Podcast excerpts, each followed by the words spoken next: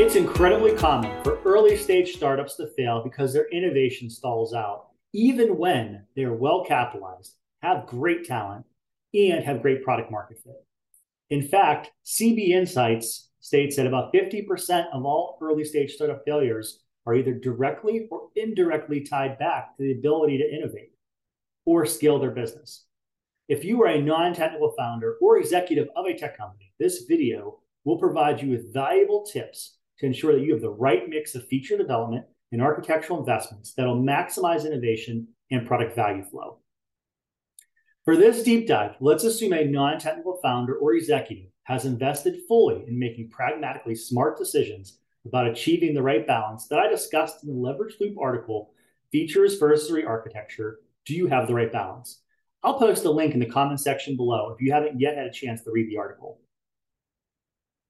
How should that leader audit and assist their teams to know if the investments they're making on each side are truly moving the needle as expected and aren't leading to preventable wasted at bats? Here are my three tips for ensuring your teams are getting the maximum return on their feature and architectural investments. Tip number one define success and failure up front. Understand what success looks like, how you'll measure it, and also what outright failure looks like and how you'll measure that as well. Why both?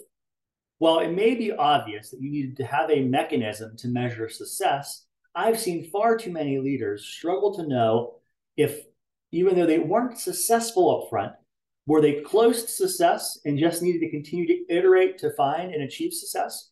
Or were they so far off the path that they were chasing and throwing good money after bad? Part of defining failure up front means defining how much time and how much effort are you going to put in to to this initiative to before you finally hit your measured success or not.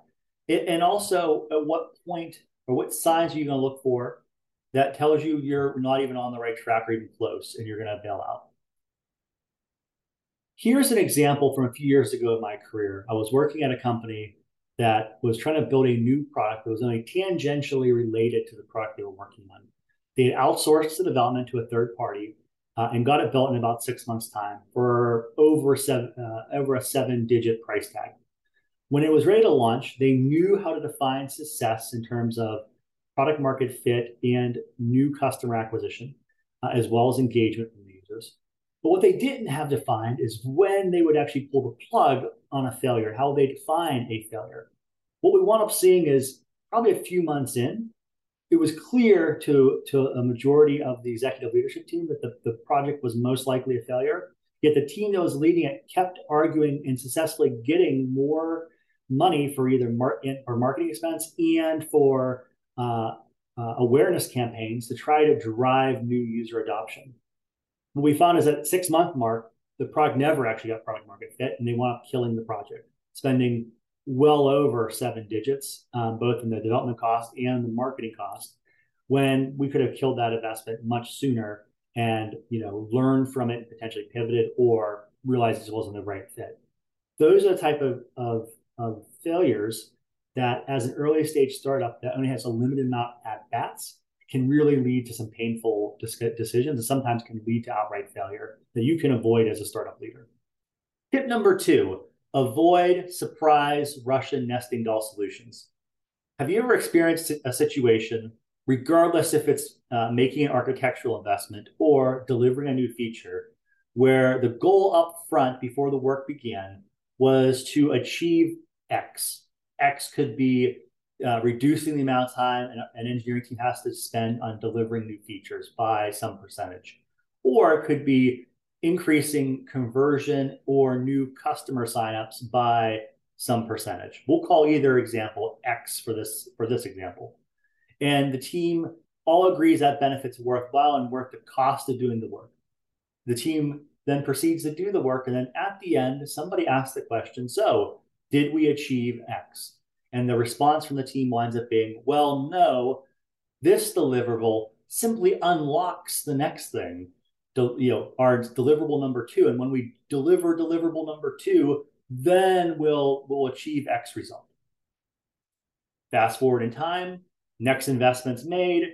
The team asks at the end when it delivers and launches, so did we achieve outcome X? And the answer then becomes, well, we achieved part of outcome X, but this only really sets us up to do the next deliverable. And when we do the next deliverable, we'll now achieve the outcome we, we, we said we would, and so on and so forth. This is the Russian nesting doll, where there's a series of prerequisites because the full cost isn't appreciated up front. And the value that, that the investments being made and are being greenlit to make in the first place is never then realized. So one of the things you can do as a leader to smoke this out and to help your teams is to ask the question upfront when this deliverable is done at roughly whatever time is being projected to be done, will we achieve this measurement X? And will we know we've achieved it and will I be able to see that?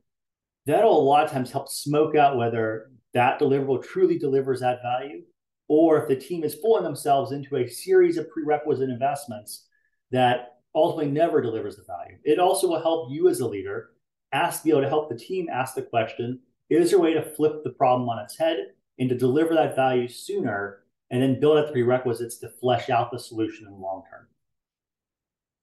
Tip number three, don't conflate experimentation failure with execution failure.